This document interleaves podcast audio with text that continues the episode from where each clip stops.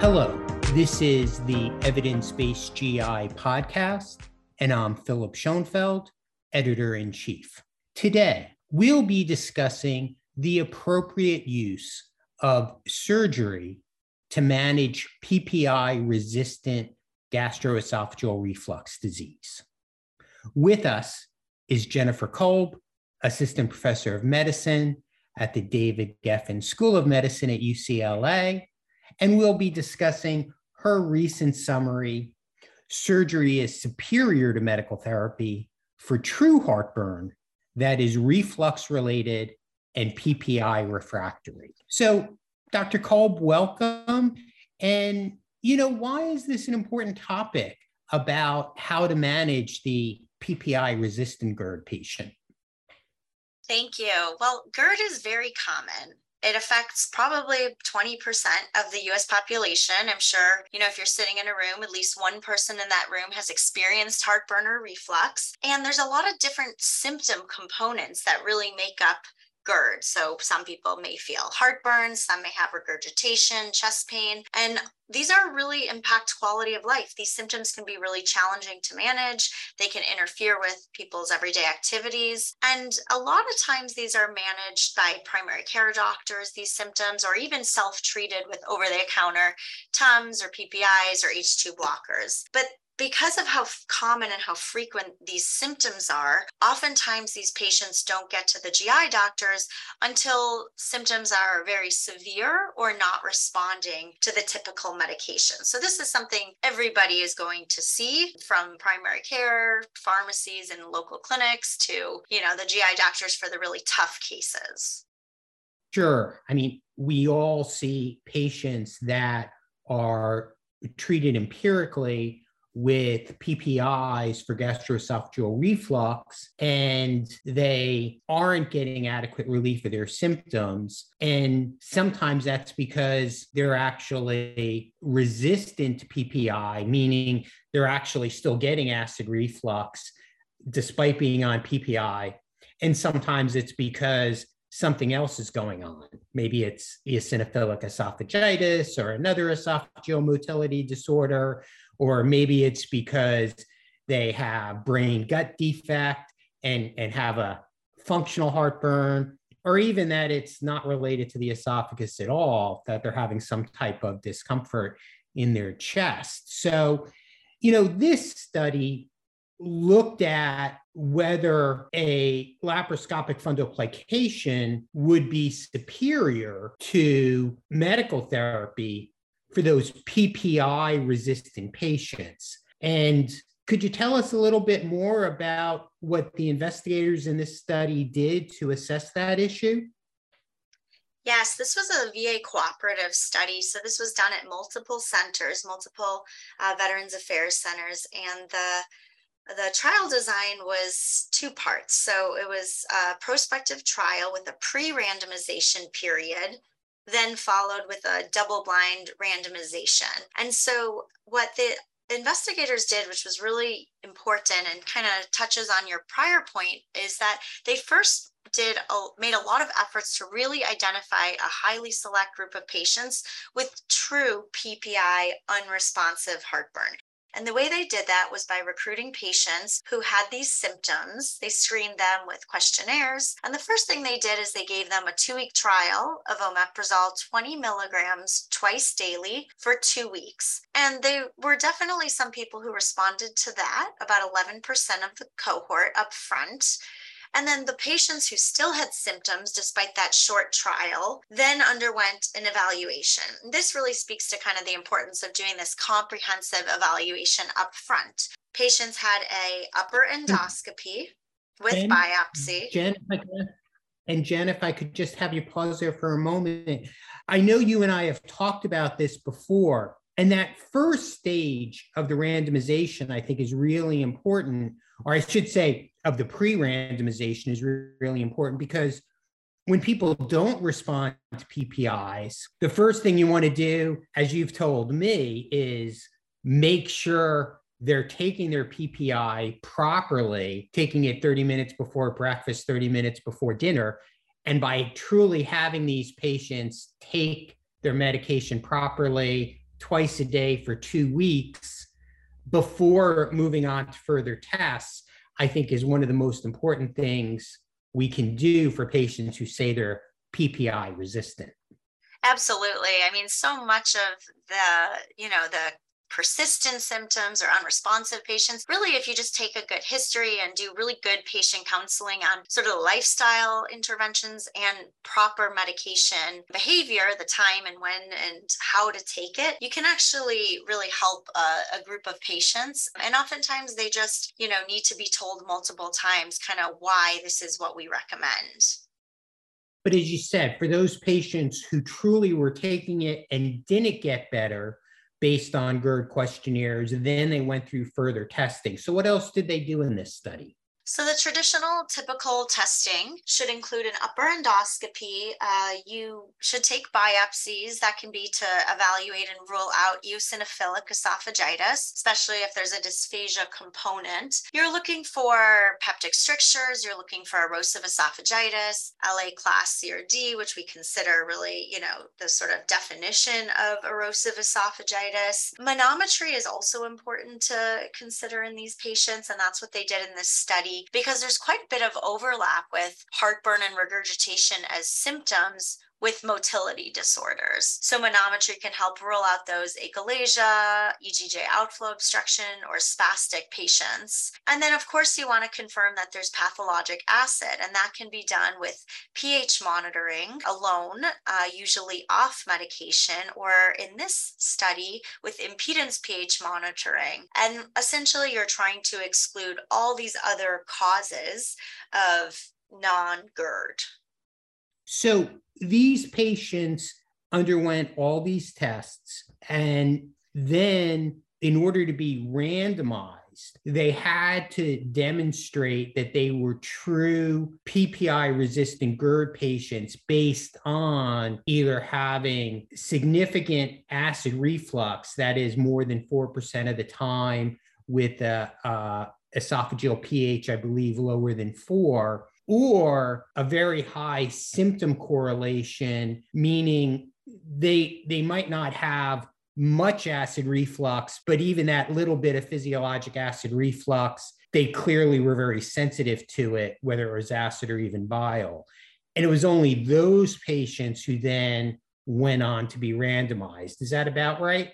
Exactly. And just to put some numbers to that, this was, you know, over a three year, three ish year period.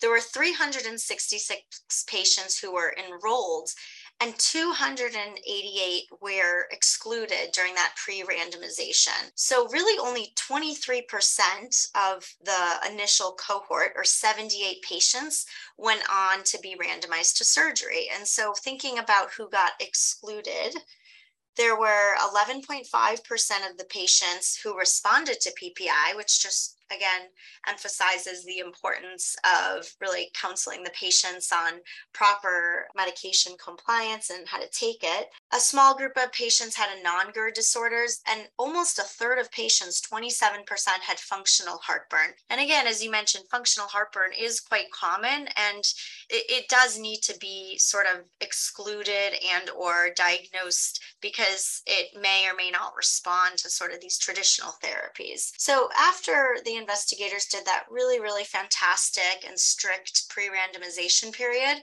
they ended up with 27. There were three arms. I should guess take a step back and we'll kind of define the study. So there were three arms to the study there was surgery, which is a laparoscopic Nissen fundoplication. There was active medical treatment, and then there was a control medical treatment arm. And the active treatment was omeprazole plus baclofen or desipramine, and the control was omeprazole plus placebo. And they ended up with a pretty balanced randomization about 27 patients to surgery, 25 to active medication, and 26 to control medication.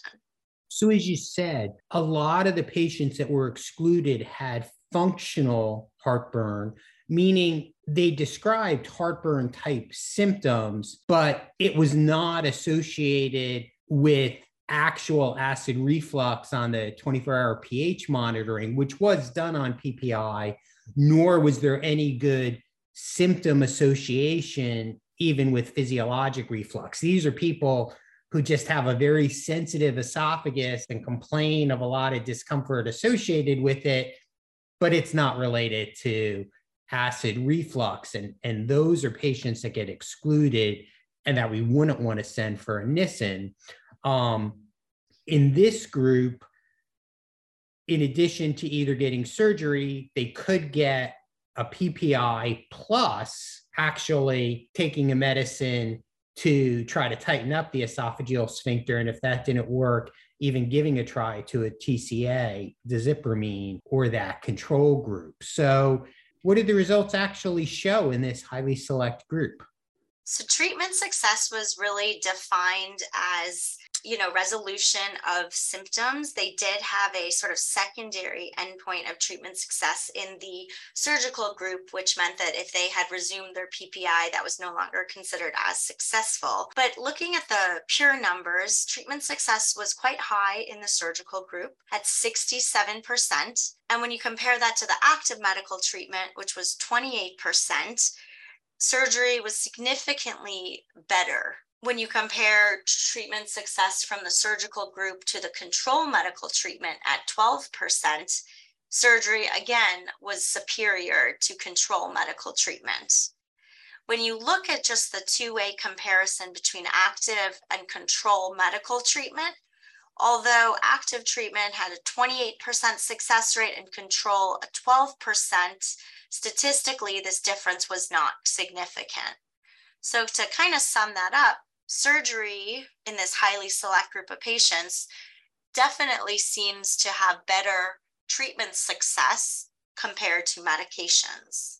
Although it's a limitation of the study that only a relatively small number of people were randomized. The fact that active medical treatment with PPI plus baclofen and or desipramine wasn't superior to just PPI alone at 28% versus 12% may simply reflect that you only had about 25 people in each of those two groups. It wasn't powered adequately to show a difference there. When you think about your own practice, when do you think about referring a patient to a surgeon to have a discussion about a Nissen fundoplication or having a discussion with the patient about a endoscopic intervention to treat their PPI resistant GERD? I think as these interventions have become sort of more common, and I'll, I'll, speak a little bit maybe about the endoscopic options, I just tend to bring it up sooner with patients, not necessarily to refer them sooner, but just so that they're starting to be aware that there are other options besides lifelong medication. You know, goes without saying that first step is to do that comprehensive diagnostic evaluation. And even this study, which is extremely well done and probably can't be replicated just demonstrates the difficulty in in actually getting uh, that select group of patients because you really will find things on that initial diagnostic evaluation. But once i have a patient who i feel like i've really optimized their ppi i've switched to the potent one they're taking it and you know there's either two maybe two options. So they're either ppi refractory ppi averse or they have a real anatomic problem that I just don't think medication is going to overcome. So they have a large hiatal hernia and ongoing erosive esophagitis or peptic stricture that we just can't you know get we just can't manage anymore so then i offer them surgery uh, up front or at least a consultation with the surgeons you know i obviously will defer to my surgical colleagues, but I think there are alternatives besides just a, um, a fundoplication. There's also magnetic sphincter augmentation, and, and that's sort of for them to discuss with the patient. But we do have some good new endoscopic options. So TIF or transoral incisionless fundoplication is a great endoscopic alternative, but it's really only meant for patients with a very small hiatal hernia, so one centimeter, maybe two, who have a, a Hill grade of one or two. And really, this only addresses the gastroesophageal flap valve. So it's not going to do anything if there's a need for a diaphragmatic crural repair. But if they happen to fit this category, then I will offer this to patients who maybe have, you know, reflux that they don't really want to be on the PPI forever, but they don't really have bad erosive esophagitis and they just want some sort of a solution. Um, we can even combine a TIF with a hiatal hernia repair. That's a CTIF or a concomitant repair, can be done by a surgeon, by a GI in collaboration with a surgeon. And that is a potential alternative if patients don't want an aggressive surgery. And, you know, certainly there's comorbidities come into play and patient preference. But I think there are so many patients with GERD who aren't really being offered many of these kind of more definitive therapies. Sure. So, just to paraphrase that, if a patient has a large hiatal hernia, if they're very averse to staying on PPIs, if they have LA grade C or D esophagitis that continues despite being on PPIs, that these are some of the patients that you'd at least refer to have that early discussion about surgery with the surgeon, and that if the hiatal hernia is small and they're PPI adverse, that TIF is something that should be considered as well. And I guess in summary, what this study really emphasizes, though, is that you need to be highly selective by doing pH monitoring on PPI, doing manometry, doing endoscopy with esophageal biopsies to make sure you're truly dealing with either that PPI averse or PPI resistant population before moving to that surgical or endoscopic intervention. Exactly. And I think the fact that these trial investigators actually encountered all these obstacles and had to make some intertrial, you know, protocol amendments really suggests that this is a problem in how we evaluate and study therapies for GERD because it really does require that diagnostic evaluation. And once you've gone through that process, patients with this this true PPI unresponsive reflux are probably not as frequent as we expect. But the good news is that leaves a lot of opportunity to pick up other esophageal disorders that can be treated with alternative approaches. Well, great. Well, I think this will be very helpful for our listeners about knowing what to do in terms of their workup for patients that appear to be PPI resistant and when to refer for surgery. So, thanks so much for joining us today. Thank you.